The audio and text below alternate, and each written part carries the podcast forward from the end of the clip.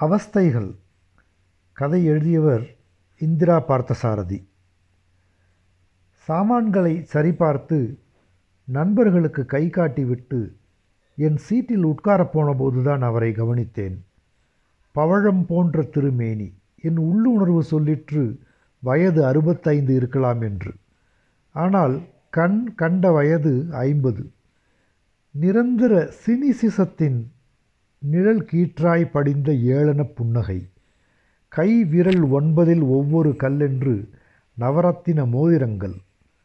அவர் அணிந்திருந்த உடையும் அவருடைய தோற்றமும் அவரை ஹிந்தி மாநிலத்தவர் என்று அறிவித்தது. தும்பைப்பூ போல் பளீரென்ற வேட்டி குர்தா. அவர் அரிதுயில் கோலம் கொண்டிருந்தார். கால்களை தாராளமாக நீட்டியபடி. இன்னொருவர் அங்கு உட்கார வேண்டும் என்ற எண்ணம் அவருக்கு இருந்ததாகவே தெரியவில்லை. உலகத்தை பந்தாக சுற்றி தம் குர்தா பையில் வைத்திருப்பவர் போல் அவர் அலட்சியமாக பார்த்து கொண்டிருந்தார். அவர் காலருகே இரண்டு பேர் பணிவுடன் நின்று கொண்டிருந்தார்கள். தமிழர்கள். சென்னை சென்ட்ரல் ஸ்டேஷனில் ஒரு வடநாட்டுக்காரருக்கு பணிவிடை செய்வது போல் முறுக்கேறிய மீசையுடன் இரண்டு தமிழர்கள் நின்று கொண்டிருந்தது எனக்கு ஆச்சரியத்தை தந்தது.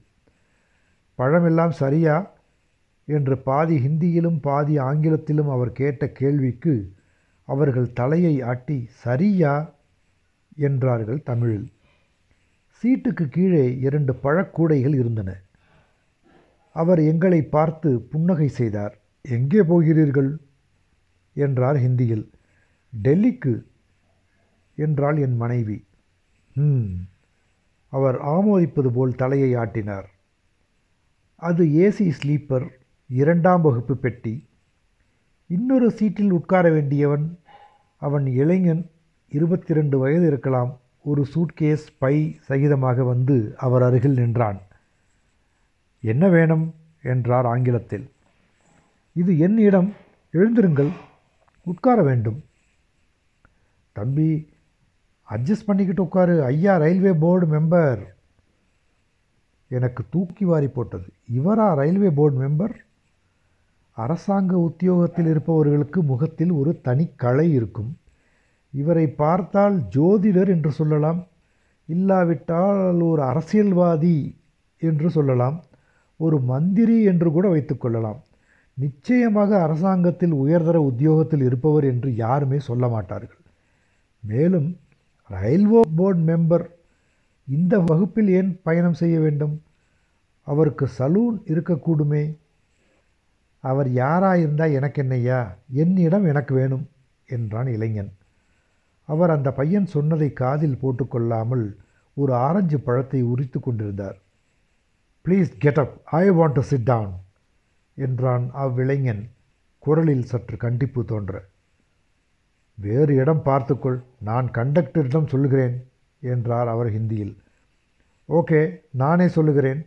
நீங்கள் யாராக இருந்தாலும் சரி என் சீட்டை உங்களால் ஆக்கிரமிக்க முடியாது.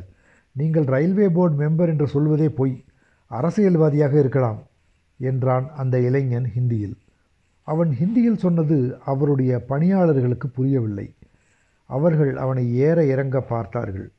அவர் அவனை சிறிது நேரம் உற்று பார்த்தார். பிறகு கால்களை மடக்கி கொண்டார். என்னையா பெரியவரை போய் இப்படி? என்றான் அவருடைய ஆட்களில் ஒருவன்.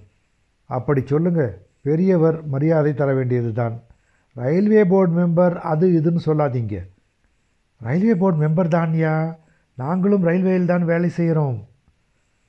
அந்த இளைஞன் அவர்களை புன்னகையுடன் நோக்கிவிட்டு உட்கார்ந்தான்.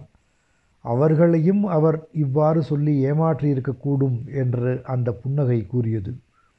அவர் என் மனைவியை நோக்கி ஹிந்தியில் சொன்னார் என் பெயர் ரவிசங்கர் மிஸ்ரா. இது நான் எழுதிய நூல். கவிதை தொகுப்பு. அவர் தம் பக்கத்தில் இருந்த புத்தகத்தை எடுத்து அவளிடம் கொடுத்தார். அவர் கவிஞராக இருக்கக்கூடும் என்று நான் எதிர்பார்க்கவே இல்லை.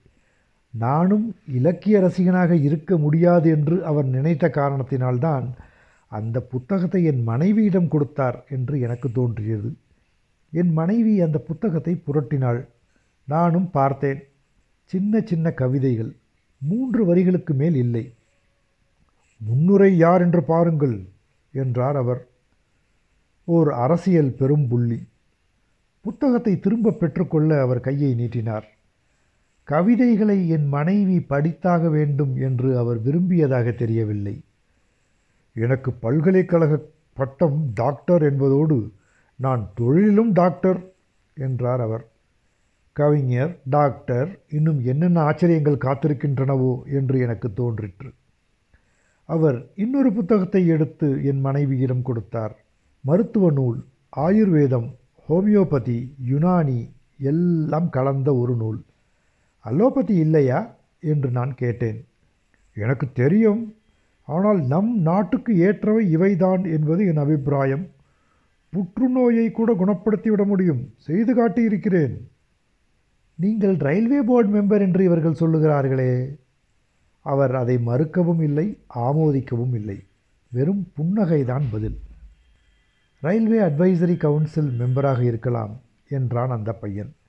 இரண்டும் ஒன்று தானுங்க என்றான் அந்த இருவரில் ஒருவன். எப்படிங்க ஒன்றா இருக்க முடியும்? ரயில்வேயில் வேலை செய்கிறீங்க இது கூடவா தெரியல என்னவா இருக்கீங்க? என்றான் இளைஞன். பழ கான்ட்ராக்டருங்க எனக்கு புரிந்தது. வண்டி புறப்படும் போல் இருந்தது.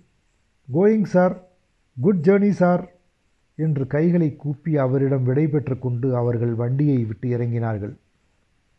என் பேர் மோகன் என்று சொல்லிக்கொண்டே கைகளை கூப்பினான் அந்த இளைஞன். நீங்கள் யாரென்று எனக்கு தெரியும். என் அப்பாவை உங்களுக்கு தெரியும். ராஜகோபாலன் பிடிஐ என்று தொடர்ந்தான். ஓ அப்படியா? அவர் எப்படி இருக்கார்? சௌக்கியம். நான் இன்ஜினியரிங் முடிச்சிருக்கேன். அடுத்த வாரம் அமெரிக்கா போகிறேன் குட். கம்ப்யூட்டரா? ஆமாம். அங்கேயே செட்டில் ஆகிடுவேன் நோனோ திரும்ப வந்துடுவேன். அவர் எங்கள் இருவரையும் மாறி மாறி பார்த்து கொண்டிருந்தார். அவரையும் உரையாடலில் சேர்த்து கொள்ள வேண்டும் என்பதற்காக நான் மோகன் அமெரிக்கா போகப் போவதை பற்றி சொன்னேன். கையை நீட்டு என்றார் அவர் எழுந்து உட்கார்ந்தவாறு. மன்னிக்கவும் எனக்கு நம்பிக்கை இல்லை. அமெரிக்காவில் முக்கால்வாசி பேருக்கு நம்பிக்கை உண்டு தெரியுமோ? இருக்கலாம் எனக்கு இல்லை. நான் பெரிய ஜோதிடன் டெல்லியில் மிஷ்ரா என்று கேள்விப்பட்டதே இல்லையா? நன்றாக ஹிந்தி பேசுகிறாய் நீ டெல்லியில் தானே இருக்கிறாய்? நான் பிறந்து வளர்ந்ததெல்லாம் டெல்லியில்தான் எனக்கு உங்களை பற்றி தெரியாது. மொரார்ஜியிடம் எண்பதில் சொன்னேன் உங்களுக்கு இன்னும் கொஞ்ச காலம்தான் பதவி என்று. இந்திரா காந்தி என்னை தேடிக்கொண்டு வந்தார். தேர்தலில் ஜெயிப்பீர்கள் என்றேன். கைலாஷ் காலனியில் என் வீட்டுக்கு வந்தாயானால் வாசலில் வரிசையாய் கார் நின்று கொண்டிருக்கும். ஜோஷியம் கேட்க உனக்கு காசு வாங்காமல் சொல்லுகிறேன் என்கிறேன் வேண்டாம் என்கிறாய். மன்னிக்கவும் இறந்த காலத்தை பற்றி எனக்கு தெரியும்.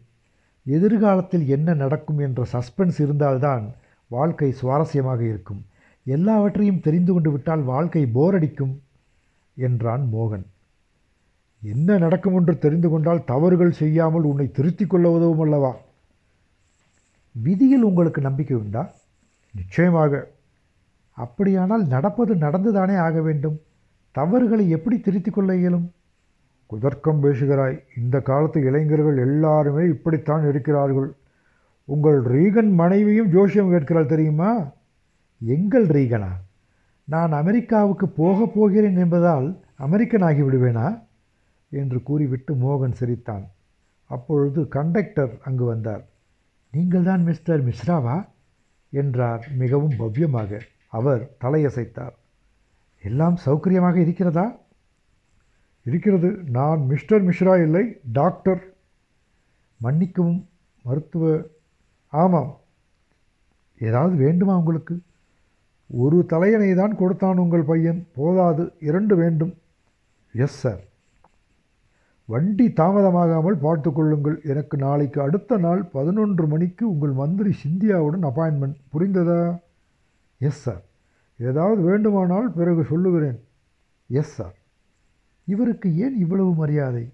ரயில்வே அட்வைசரி கவுன்சிலில் மெம்பர் என்பதாலா? இல்லாவிட்டால் அவர் சொல்வது போல் அரசாங்க ஜோசியர் தானா? அவர் அணிந்திருந்த ஒன்பது மோதிரங்கள் மீது என் கவனம் சென்றது. ஒன்று கேட்கலாமா? என்றேன் நான். கேளுங்கள். கையில் ஒன்பது மோதிரங்கள் அணிந்திருக்கிறீர்களே.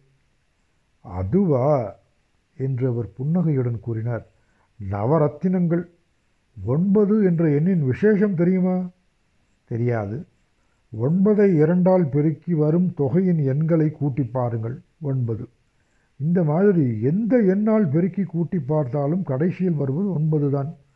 உதாரணமாக ஒன்பது பெருக்கள் நூற்றி ரெண்டு தொள்ளாயிரத்தி பதினெட்டு.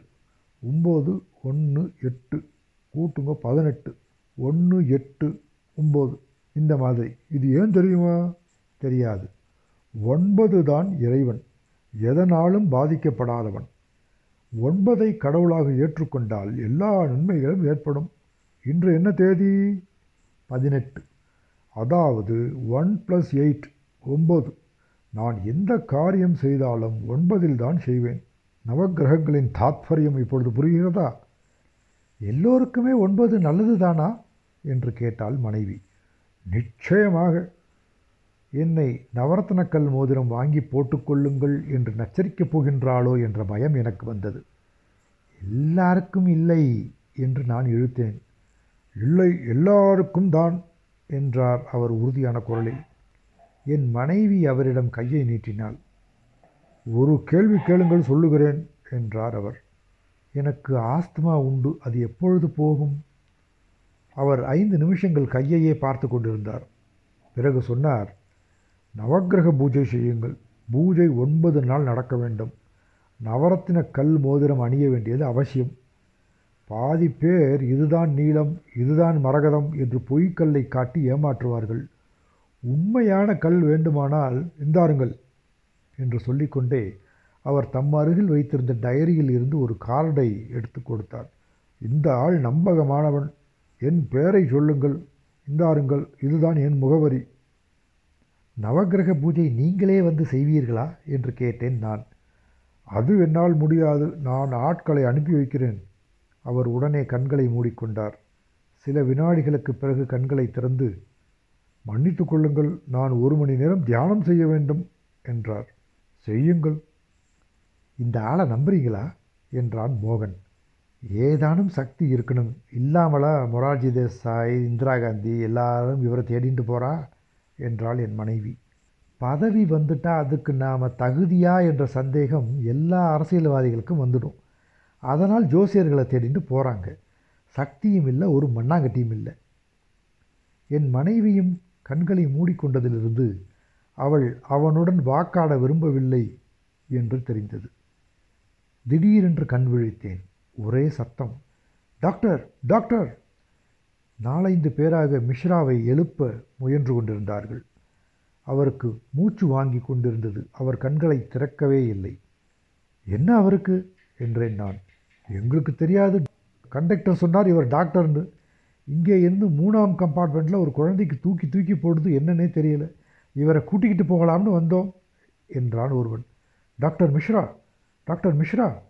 என்று நானும் அவரை எழுப்ப முயன்றேன். அப்பொழுது என் மனைவி சொன்னால் உங்களுக்கு சத்தம் கேட்கலையா? அவருக்கே பயங்கர ஆஸ்துமா மூச்சு வாங்கிறத பாருங்க. மேலே படுத்து கொண்டிருந்த மோகன் கீழே இறங்கினான். அவன் வந்தவர்களிடம் சொன்னான் இவர் டாக்டரும் இல்லை ஒன்றும் இல்லை. குழந்தையை காப்பாற்றணும்னா வேறு கம்பார்ட்மெண்ட்டில் டாக்டர் இருந்தால் பாருங்க. வந்தவர்கள் போய்விட்டார்கள். அவரை எழுப்பி என்கிட்டே மருந்து இருக்குது சாப்பிட்றாரா கேளுங்கோ? என்றாள் என் மனைவி. மிகவும் கஷ்டப்பட்டு அவரை எழுப்பினேன். கண்களை திறந்து சுற்றும் முற்றும் பார்த்தார். அவரை பார்க்க பரிதாபமாக இருந்தது. டெட்ரால் எஸ்ஸே இருக்கு வேணுமா? என்றாள் என் மனைவி. வண்டியில் நவகிரக பூஜை செய்ய முடியுமா? என்று கேட்டான் மோகன். அது தப்பு. கஷ்டப்படுறவாளுக்கு உதவி செய்யணும். கிண்டல் செய்யக்கூடாது. ஆஸ்துமான்னா என்னன்னு கஷ்டப்படுறவாளுக்கு தான் தெரியும் என்றாள் என் மனைவி. ஐ எம் சாரி மாமி என்றான் மோகன்.